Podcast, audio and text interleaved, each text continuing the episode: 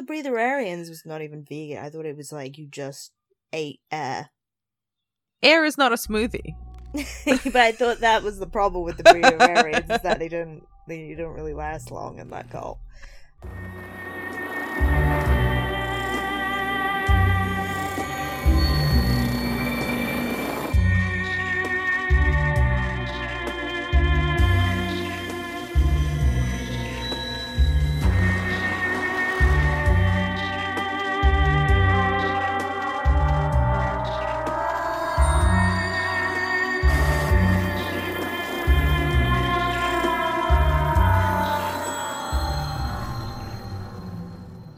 Hello, I'm Anna Bogutskaya. And I'm Clarisse Loughrey. And this is the Next Supremes, an American Horror Story rewatch podcast.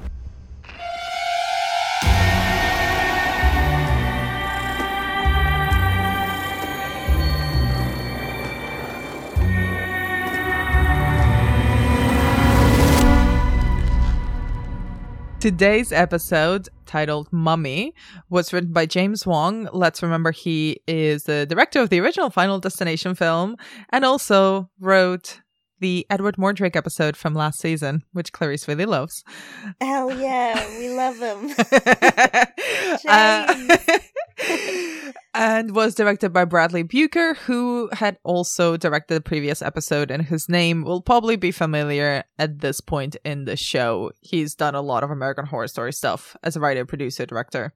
So, I mean, this episode is all about mummy issues. So, where to begin? Whose mummy issues are more dramatic? I just feel like in this episode, everyone's just kind of being a dick. That's the theme for me. So I was just like kind of saying shit that's like, don't say that. That's really mean and rude and okay. yeah. Yeah. Yeah. I mean, everyone was kind of already a dick, and here they're just escalating the dickishness. Um Yeah. And the and the and the weirdness. Um, shall we start with Alex, Chloe Sevigny, because she's the one who's like starts narrating the episode. Yes. So she, we learn a, a little bit more about her. Not much, to be honest. I mean, the motivation is very lackluster, but we do learn a lot about her feelings about motherhood and especially her son Holden. What did you make of her whole monologue? I mean, yeah, like as you said, it's I I don't know if it's that convincing. I don't know. It's a bit weird because she's like, I don't want kids, but I did want to be a pediatrician because you know I just needed saving because I had a bad childhood, but then I had Holden and he was my soulmate. I had another kid. Fuck, I don't really care about her. like, I don't I don't know. Uh, look, I'm not a mother. I don't know a lot about. I don't. Is that a common thing where you just like one child and the other one you're like, meh, meh. I mean, I wouldn't know. I'm not a mother, but I, I like. I don't know if it's my own mummy issues playing in, but I, I, I thought it was really fucking weird. Like, not just to Scarlett, who is her firstborn, her daughter, like, oh yeah, who is she? Don't care, don't give a shit. My husband, don't give a fuck. Holden, I'm gonna, I'm gonna love my life. Gonna smell his head forever. Don't care about anyone else. That sort of like obsessive motherly love is, it's weird. It's weird. I don't know if that was the intention. I found it really creepy. Also, like, why? He seems like a weird kid. I mean, the fact that Holden himself, no disrespect to the little kid, I'm sure it's makeup. He's really fucking creepy anyway. Like, he looked like a baby vampire before he was made into a va- baby vampire. Oh. And he's got that weird smile that's like, I don't know how to. Have you seen that meme of like the school picture of the little boy where he's like, that really awkward, like, no lip smile? Yes. yeah, that's that's Holden. It's just Yeah. like, why are you smiling like that? It's really weird. It's really creepy. It's yeah. I'm not I'm not quite sure on on Alex. I I don't think there's much of a character there to be honest. yeah, I think I would say she's like one of the weakest main characters of like all American Horror Story, and I think it it's just compacted by the fact that the the character writing for everyone else is so strong, Mm, and then it's like Alex is just the afterthought of like mm, mom character. Yeah.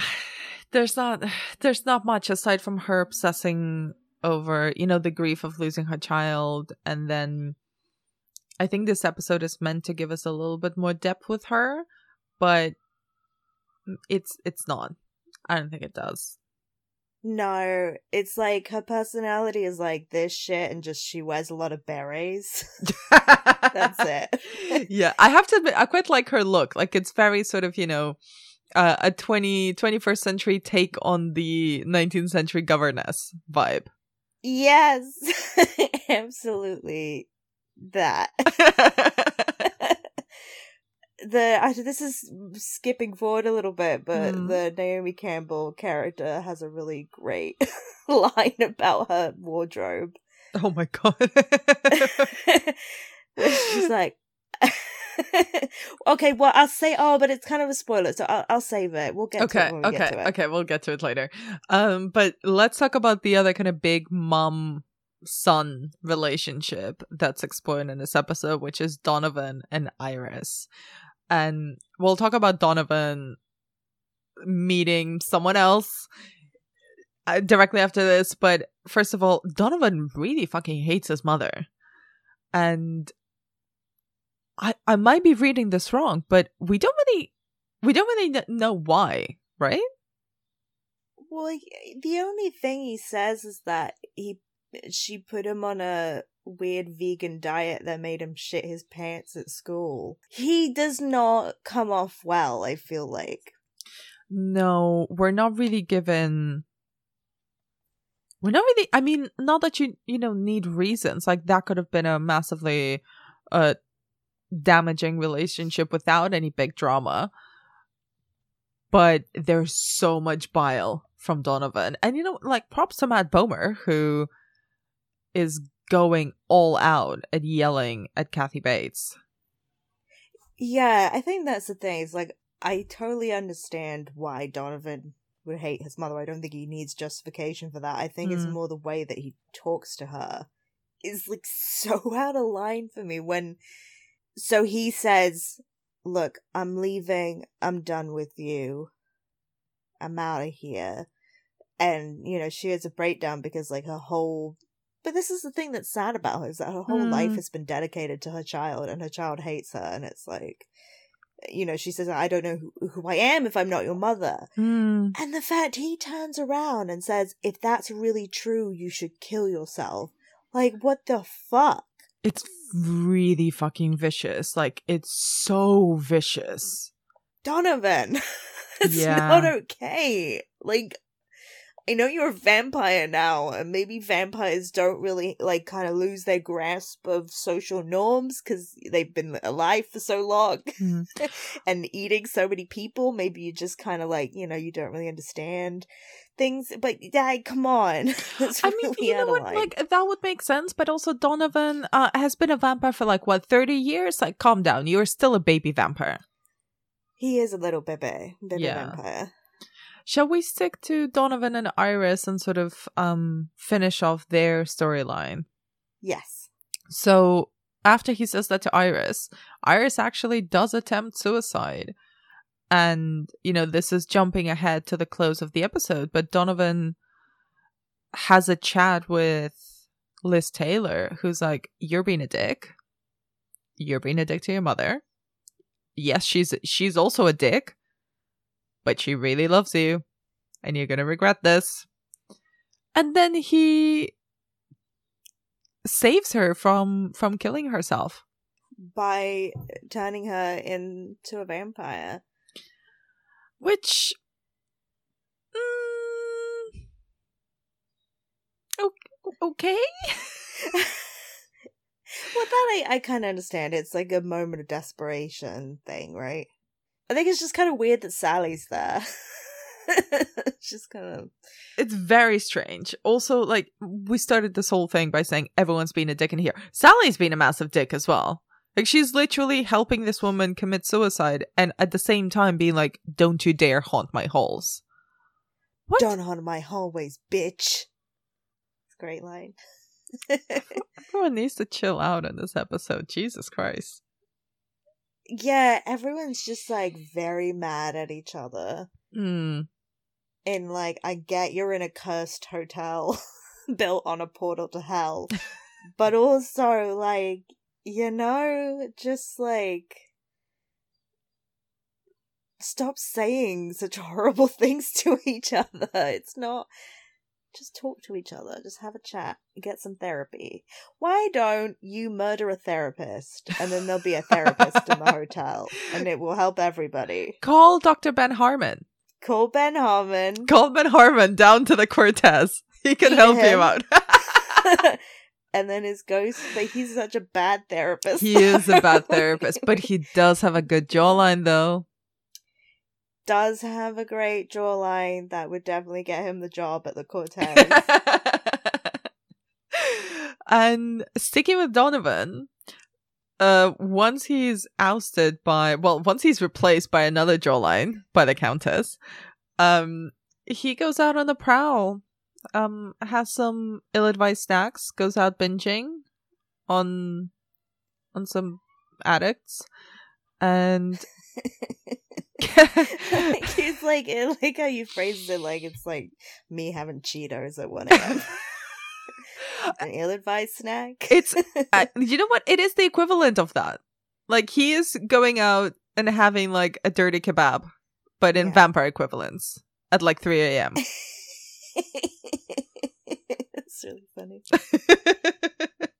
and I and I was thinking about this when I was watching the episode. The fact that he's like going after junkies um I think is like part of his addictive personality like he was an addict but also the fact that I think he's trying to hurt himself or maybe get high in in that vampire way of like I'm to eat I'm to eat I'm to I'm to drink um addict's blood because that's a that's an indirect way of getting high because he can't do drugs anymore that's yeah, Again? it's a good analysis, but but I've just now that you said it, I can't stop thinking about that scene and what we do in the shadows. Yeah, which one? Which one? The, people that they drink the blood of the people that are high, and they're like, "We are on drugs."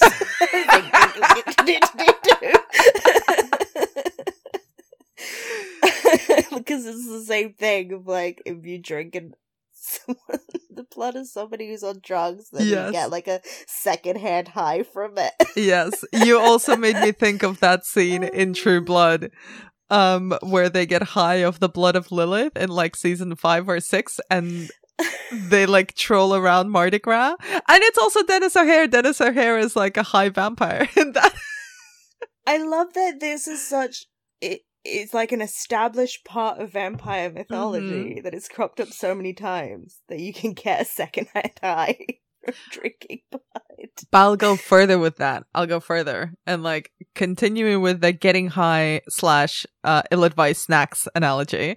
Um, because the difference with say Donovan going out like literally under the bridge, like the Chili Pepper song, and finding an addict to eat, and all the vampires in what what we do in the shadows, like getting a little bit tipsy, is that he's doing it by himself. He's all alone. It's like such addict behavior. It's not like, oh, we're gonna we're gonna get a little bit we're get, we're gonna pass a joint around and get high. Tee hee hee. This is like, no, I'm really depressed and all by myself, and I've just been dumped by my maker slash wife vampire wife and I'm gonna go back to my my worst habits, my worst coping mechanisms. Literally under a bridge with a hood over my beautiful Matt Bomer face. Yeah. That's sad. I'm sorry, I made it sad again. Let's go back to the kebab. But but hey, look, silver lining to this cloud. look who turns up. Ramona Royale turns up. Angela Bassett alone. She's back. She's wearing an amazing electric blue jumpsuit. She looks like a full meal. like not even a snack. Like this do not let's not disrespect Angela Bassett. Yes, she's like one of those like five course taster menus where you just get like all the good shit. yeah. So who is Ramona Royale? I mean, she's basically Pam Grier, right? Yeah, pretty much. Pretty much. Pam Grier, but like this time we decided to not just borrow from history because I guess maybe she'd sue. I don't know. Mm. Um, but yeah, she's basically Pam Grier, like a black exploitation star who really wanted to like break into the the mainstream, I guess, white Hollywood, and it wasn't happening for her. But then Lady Gaga turns up, and she's like, "Hey, do you want to be a vampire? It's pretty cool." And she's like, "Oh yeah, sure," and she becomes a vampire. Yes, until Ramona falls in love with a 90s rapper and turns him into a vampire as well. And Lady Gaga gets real jealous. Like, real jealous. Kills everyone, shoots the rapper, dumps Ramona. So Ramona now is trying to is has kidnapped Donovan trying to concoct a, a, a, way of getting back at her ex. So they broke up in the 90s. So actually, the timeline is probably that Donovan was Lady Gaga's like boyfriend, partner directly after Ramona. Probably, yeah, it matches up. For 30 years, coming up with a plan to like get back at the Countess. And the best she could come up is kidnap this guy under a bridge. Yeah. Yeah. Yeah. Put him on a dialysis machine. also kidnap him on the day or the week that he's been dumped and replaced by the Countess. It is a plan. she well her plan is really not to kill Donovan so much as kill the baby vampires. Yeah, I get it. They're weird. you know what? I'm with Ramona. Kill those fucking kids. Like they are weird and creepy, and they are not gonna be any good. It's and then you get mm. all the jelly beans for yourself, and you get the TikTok room for yourself. The TikTok room, yes. And I mean, we'll talk. We'll talk. I'm sure we'll mention Pam Grier a bit more in all those references, but Shall we talk about the Countess and her plans for Will Drake? Yes. So the Countess turns out maybe not the smartest lady in the world. Gave all of her money to Bernie Madoff. Yep. Now has no money. Zero pennies.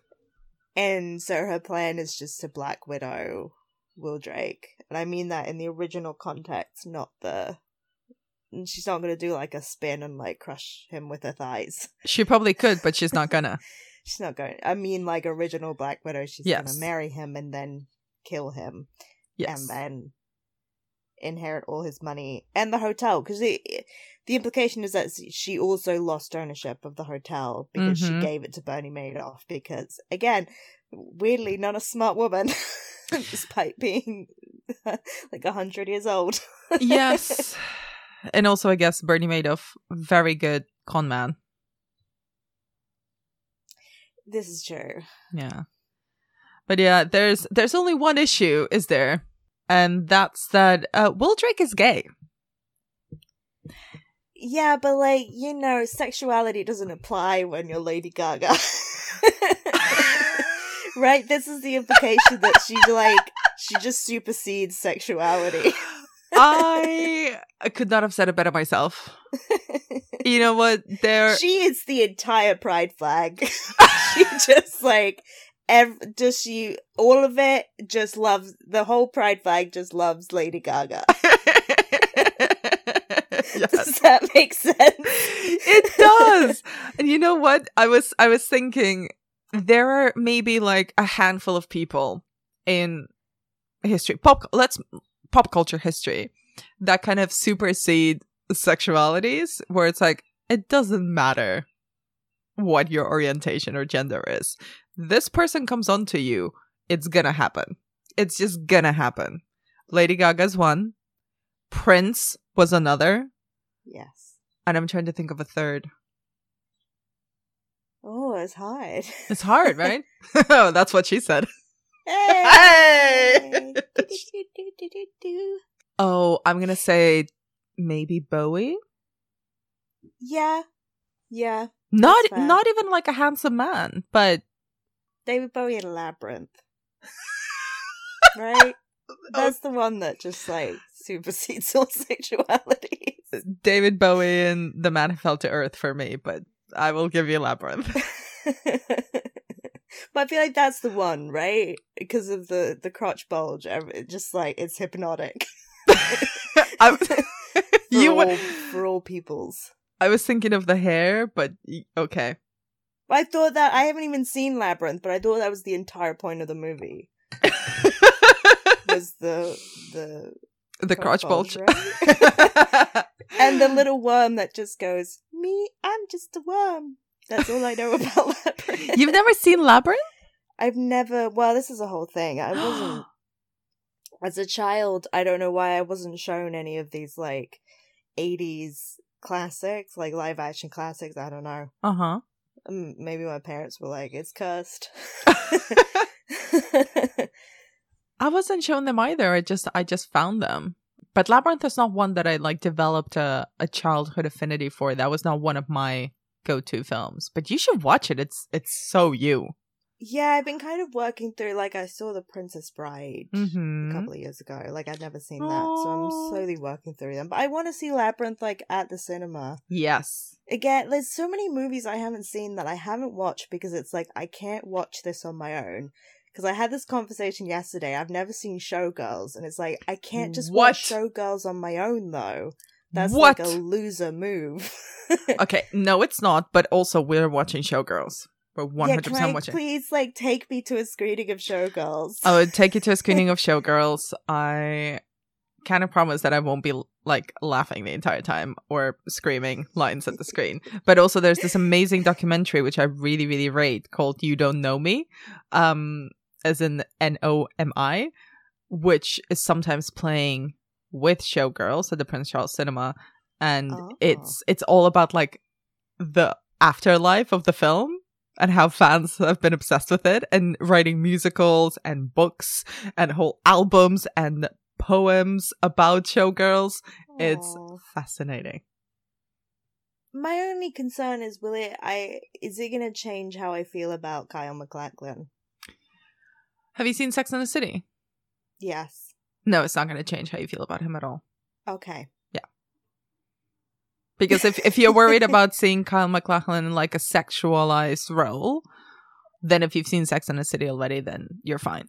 Okay. It's more he's just like the precious little David Lynch boy, right? yeah, but he's definitely not that in this. exactly. It's hard to see him outside of that context. you see, I think I saw him first in Sex and the City and then Showgirls and then Twin Peaks. So right. my journey I- was the opposite. I saw him first in Blue Velvet. That was Yeah. my introduction to Sorry, No. we're very off track. I don't know how we got to Kyle MacLachlan. well, let's let's circle back to basically the last thing we should. Oh, I mean, you know, there's a serial killer in the loose. Do we have any thoughts about Detective West making no progress whatsoever in his job? I- have Like, fine. I- and then he's like making out with Sally, just biting his ear. Very weird. She's not just biting his ear; she full on like takes his dick out in the elevator while she's handcuffed. Yeah, and he's like, mm, okay. Like- and then suddenly re- remembers that he's a detective and she's a suspect. He's like, no, no, no, no, but maybe yes. No, no, no, but maybe later. yeah, he just he's, he feels very like he's just Like He's very mm, confused. Whatever's happening is happening. A very passive man. Yeah, and then to I guess to one other scene we should mention is that so Alex wants a divorce. Mm-hmm. And also this is one of the really out of line lines of this episode, I find. mm-hmm. Is that she tells him he doesn't have a drinking problem and he should have a drink. Which feels like extremely problematic behavior. I just feel like you don't tell somebody who who uh, just don't say that to a person. It's not okay. Like obviously, if he believes he's an alcoholic, it's because he's recognized that he has like an internal issue. And she says it's all about control, but it's like, yeah, that's what alcoholism is. It's like a it's a control thing. Well, Like yeah. that's the psychological basis of it. What the fuck are you talking about, Alex? Oh, I'm really mad at everybody. Aw. Um, I'm I'm almost like worried about bringing up the last scene we need to talk about, which contributes absolutely nothing to the plot, but it's really fun. And it's the scene where Claudia slash Naomi Campbell gets murdered by Dirk Schmidt. yeah, because he's been in the mattress, like he's been maturing like a little cheese, and he pops out. He's always in the mattress. He's popped up how many times and he's like, Are you in the same mattress, my dude? or do they change you? Do they like repot you? mature into a little brie man? I'm, I almost expected him to like erupt as full Schmidt. it's like, oh, I have matured from the darker timeline version of Schmidt, who's an addict in LA, to neurotic overachiever corporate Schmidt. in his little kimono. Yes. Critiquing Naomi Campbell's um sleepwear. That would have been fun. yeah, but she's dead. Yeah. Which, which is fine because she is not a very good actress. Like she is an icon in all other senses, but yeah, she's Yes. not a great screen actor. so it's for, probably for the best that she's dead now. Yeah. Do you have any other comments about this episode or shall we move on to our categories? I guess look, if we're just if we're tallying up the weird shit that's being said in this episode, Mm-hmm. Also hated the fact that that Detective Lowe tries to reunite with Alex and then making out and he's like, Let's have another baby. Oh, that was a terrible line. What the fuck? Like everybody just everybody stop it. You're all acting so weird. Be normal. This is American Horror Story. Normal does not exist. Normal means that you're a ghost. That's true. I meant be normal for like within the context of like you being a ghost vampire, blah blah blah blah. but they're like there are rules to that, you know. I actually I really like that scene to be honest because it felt like the most human. Like they're clearly not aligned as a couple and both have a lot of issues, but that felt like actually a well-written scene where that's something that John would 100% say because he's just not he doesn't understand why they're separating. Yeah, And I he- think that's why it bothered me because it is a realistic thing for a man to say in that situation, but it's Yeah. also like no. Yeah. And like it's such a tender I thought it was like they were really good in that scene where they sort of start, you know, making out and stuff and he says that and it's like that spell of a potential reunion completely lifts. And it's probably the most well, emotionally grounded scene in the whole episode. No, you're right. You're right. I think it. I think all that contributed to me just feeling extremely uncomfortable because, like, I don't know. I mean, Yeah, it's I- fucking weird. It's Let's fucking circle weird. back to the idea that just murder a therapist, please. just murder a therapist, please, it's for the good of everyone at the hotel. Uh, let let's just go on the record and say we're not um promoting any therapist murders at all. Therapists are wonderful people and they do a lot Yeah. of good. I'm just saying in the con only in the context if you're already a ghost trapped within the walls of a haunted hotel. Yes, yes, yes, yes. And the only way that you can keep somebody in the hotel is to murder them and turn them into a ghost. You know what they should do? Then it's practical, you know. Mm. they should, I think, host a therapist conference at the hotel. so then they can all like interact with a different selection of uh, qualified prac therapy practitioners, yes. and then they can pick the ones that they want to murder and keep in the hotel. that sounds great. Planning. I mean, you know, the countess should call me. Is all I'm saying for for planning reasons. Shall we move on to our categories? Yes. What was your top quote of the episode? Ooh, so many good ones. um okay. Oh, can I say two? Go for it. Um okay, so the one I kind of alluded to before when when Claudia comes back as a ghost and and Alex is there Mm-hmm. and she goes, "Is this hell?" No, if this were hell, I'd be the one in that awful Zara knockoff that you're wearing. Which is very funny because I used to shop at Zara a lot. I still shop at Zara. What's wrong with Zara? I quite like Zara, but it's when you say good. awful Zara knockoffs. It's not even Zara. Yeah. it's like It's like fucking Pimkie or something. Zara. Yeah. I really enjoyed that. That's really good. What's your second one? The second one is when um Tristan Mm-hmm.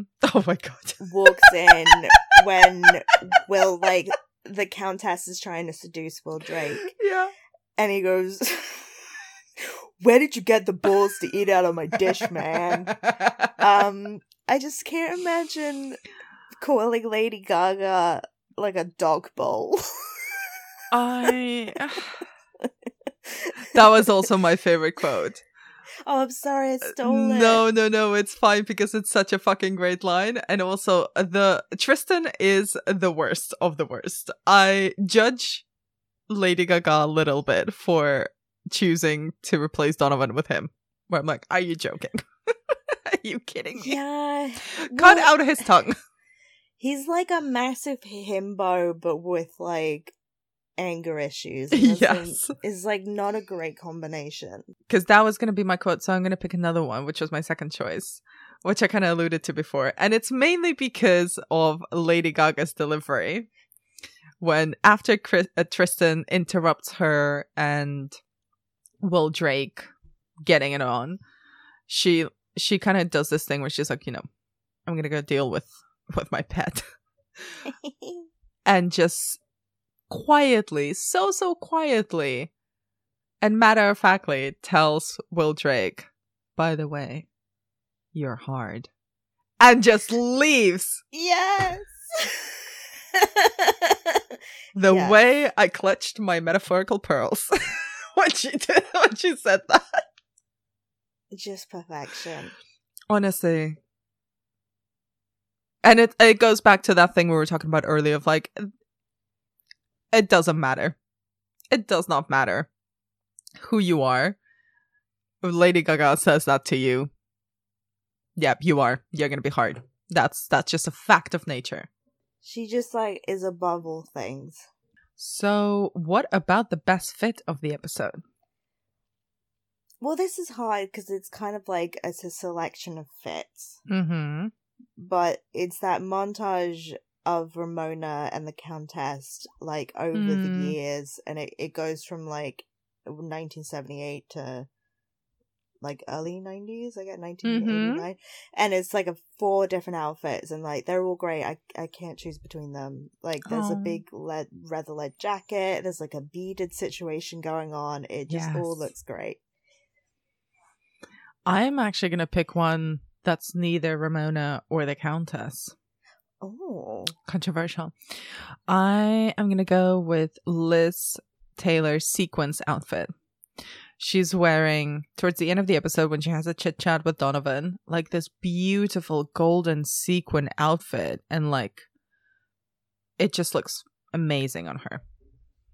That is a great pick. And it's so like nonchalant as well because she's just tending to the bar having a chat with Donovan, and it's the casualness of it that I love. You know what the worst fit of this episode is? Go for it. it's that shirt that Tristan wears. It's like I kind of want to say maybe it's Versace, but it's, mm, so ugly. Like the pattern, gold Yeah. flowers, chains. They very um. he he is like still continuing to wear kind of the similar clothes that he w- had to wear at the runway at Will Drake's show at Will Drake's show but like in his downtime which I don't quite like why you why are you doing this to yourself you're so handsome Oh, um God. moving on what is a Bomer Boner award for the horniest moment I want to say, I feel there's quite a few in this episode, but I want to say when Angela Bassett licks blood off of Lady Gaga's titty.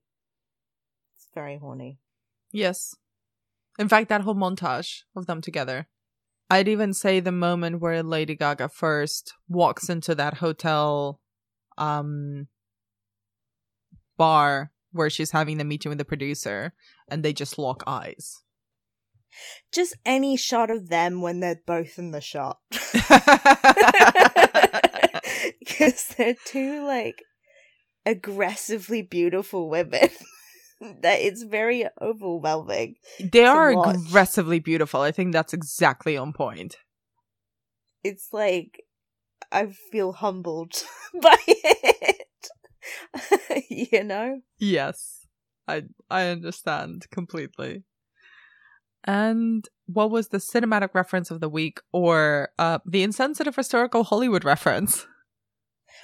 I guess Pam Pam Grier. Yeah, and blaxploitation in general, isn't it? Yeah, and there's like they had a bunch of movie posters.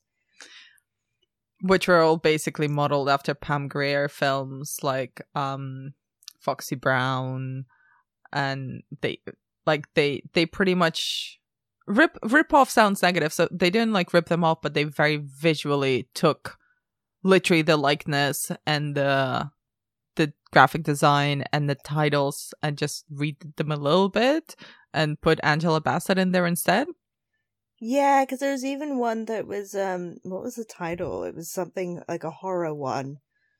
Uh, oh yeah, yeah, like she was um oh my god. Bride of Blackenstein. which I think is was referencing Scream, Blacula Scream, because she was in that 1973. Yeah, and obviously Blacula was a massive success uh for both blaxploitation uh, like horror blaxploitation films. Although Pam Grier wasn't in the first one. Although the first one is fantastic. And then she had stuff like Slaughter Sister, Silky Fine. Uh those were like the three posters that were shown. Um but obviously Pam Grier wa- had a really successful career in the 70s, mostly in exploitation films never quite broke through into mainstream Hollywood acting. Um, but until she starred in Jackie Brown in the early 90s, uh, the Tarantino film, which I still think is one of his best films, and one where his neurosis shined the least. And that was pretty much kind of a, a vehicle for Pam Grier, who he had loved since her 70s work. yeah, and so there's a couple of other references as well. Oh, yeah, go on. um when she's talking to the hollywood producer she talks Mhm. about um a role that jane fonda is being considered for Mm-hmm. and that's the hal ashby film coming home from 1978 uh which was very oscar baity it's, um, it's about a, a woman and her husband's a marine and then she she meets um a paraplegic vietnam war veteran hmm and it got eight nominations at the Oscars. And It's a very good film, though, yeah, and it's uh, I mean, it has absolutely nothing to do with this episode. But one thing that about this film that uh I always remember fondly is that it's one of those rare films, and it got contro- it, w- it was controversial at the time because it showed um Jon Voight and Jane Fonda's characters, Jon Voight being the paraplegic for vet, and Jane Fonda, the activist who's his love interest, having sex and her having an orgasm, and that was extremely controversial at that time Yeah, that is true. Yeah. because it was like um because it was a woman having an orgasm on screen from oral sex. So that was they really and apparently she i think she i'm not sure about jon voight like really fought to keep that scene in the film because it was important to show you know like disabled folks sexuality and Yeah, and so there's also Liz Taylor at some point makes a reference to Laurence Harvey as well. Mhm. he Oh, was God. famous for um like he was in Room at the Top and Butterfield 8 a Manchurian candidate and um basically says they shit. Can you harsh. confirm is he shit No, never. It's fine, right? Right? I don't remember him being like like famously bad at acting. I don't remember him being a- at all. Oh Yeah, like God. I don't super remember him from the Manchurian Cat. Like it's just Yeah. he's quite random like actor to drop. Um and also Mhm. Donovan references the Colbys being in the Colbys, which was like a dynasty spin-off with Charlton Heston. Yeah. So many references. And what about insensitive historical references? Well, there's a there's a couple. Mm-hmm. So at some point somebody mentions the building in Santa Monica where they captured Whitey Bulger. Mm-hmm. So yeah, Iris does. Yes, yes, because she said she's getting apartments Yeah. for them, and it's like the building where they captured Whitey Bulger, who um was the famous crime boss who was also an FBI informant, because he was the part of the the Winter Hill gang, and they basically said the FBI were like, "Hey, if you tell us everything about the the Patria Patriarca crime family, the the mafia, because they were the mafia." and he was not the mafia. um, then we'll just like leave your gang alone. Um, and I'm trying. So, but then, but then he he fled, and he was on the FBI's ten most wanted futures list in 1999. Uh, he was the most wanted person behind Osama bin Laden. So, you know, he was really wanted. and he was eventually apprehended with his longtime girlfriend, Catherine Greig, outside a apartment complex in Santa Monica, California on June 22nd, 2011. And then he went to prison in 2018 and was murdered within hours. Oh, wow. Murder within So, hours. Um, Not a popular guy. Was there any other insensitive historical references this week? Oh yeah, and Bernie Madoff, who uh ran the largest Ponzi scheme in history, worth about sixty four point eight billion. And I think the part that's relevant to the episode is that they haven't really like reclaimed a, a lot of the money, and there's I think like there's a reference that those the people in charge recovering the missing money may not have actually been legitimate which is why the countess maybe didn't get her money back. And he was sentenced to 150 years in prison, which is the maximum sentence allowed. Hmm. Um, because I guess no one lives longer than 100, right? why would you sentence someone to 150 years? It's very strange to me. Um, but he died. Um, he died this year. yes, he did. Yeah. Um, from chronic kidney disease. Did not make it to 150 years old. Because nobody fucking does. well, you know, Chris Traeger might. yes! If anybody's gonna make it, it's him. and um, what about the killer of the hour? I don't know, who would you say? I am gonna say the unnamed serial killer, the Ten Commandments killer, because he continues to stump John Lowe. Oh yeah, and he does he does another murder where he kills a bunch of gossip columnists. Yeah, yeah. He like uh, nails their tongues to their desks. Because thou shalt not bear false witness. Very true. Thou shalt not spread rumors about Tom Holland and Zendaya. and what about the Gaga applause moment?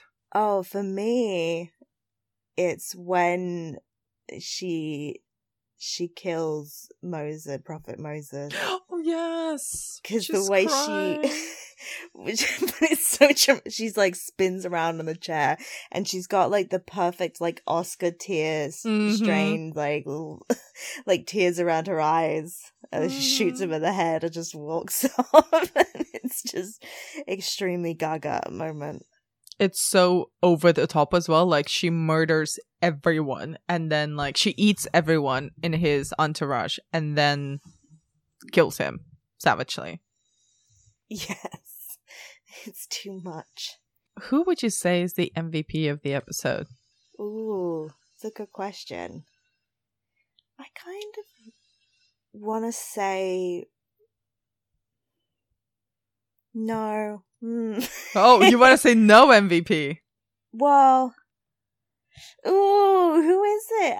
I I feel like I guess the Countess because she's going. She's sort of successfully successfully seduced Will Drake, and it it seems like things are coming together for her, right? Yes. No, you. I don't know. Ch- challenge. I was gonna say Liz Taylor. You know, you know, I have a, like a preference for moral superiority. uh, she had, definitely has the moral superiority, and also, frankly, is the only person in this entire episode who's not being a stone cold dickhead to everyone else. Yeah, I feel like she's just like having this annoying task of like having to be the therapist, right? yeah, coming in and crying in a bar. That is annoying, but also part of the reason why bars exist. That's true, but I did you want to be the bartender? well, we shall have to wait and find out. Oh. uh, um, so I think we've covered everything in this episode. What can we expect from the next one? I just looked at the script and it says highlighted thing in March accent. Okay. Oh, it's hard to do it on command though. I, I believe in you. in the next episode, James Patrick March hosts a special Halloween dinner party. Wasn't very good. I'm sorry. I can do better. Love it.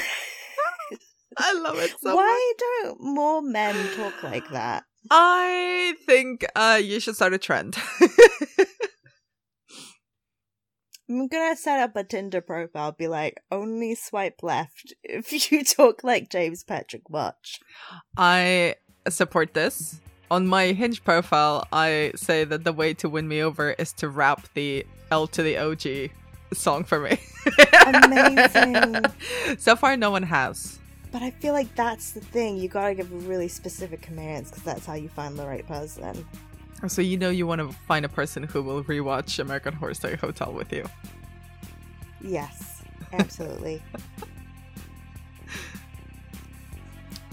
we'll be back next Wednesday with a recap of American Horror Story Hotel. In the meantime, send us your thoughts and memes on Twitter.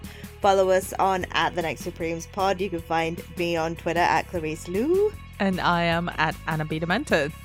Yes.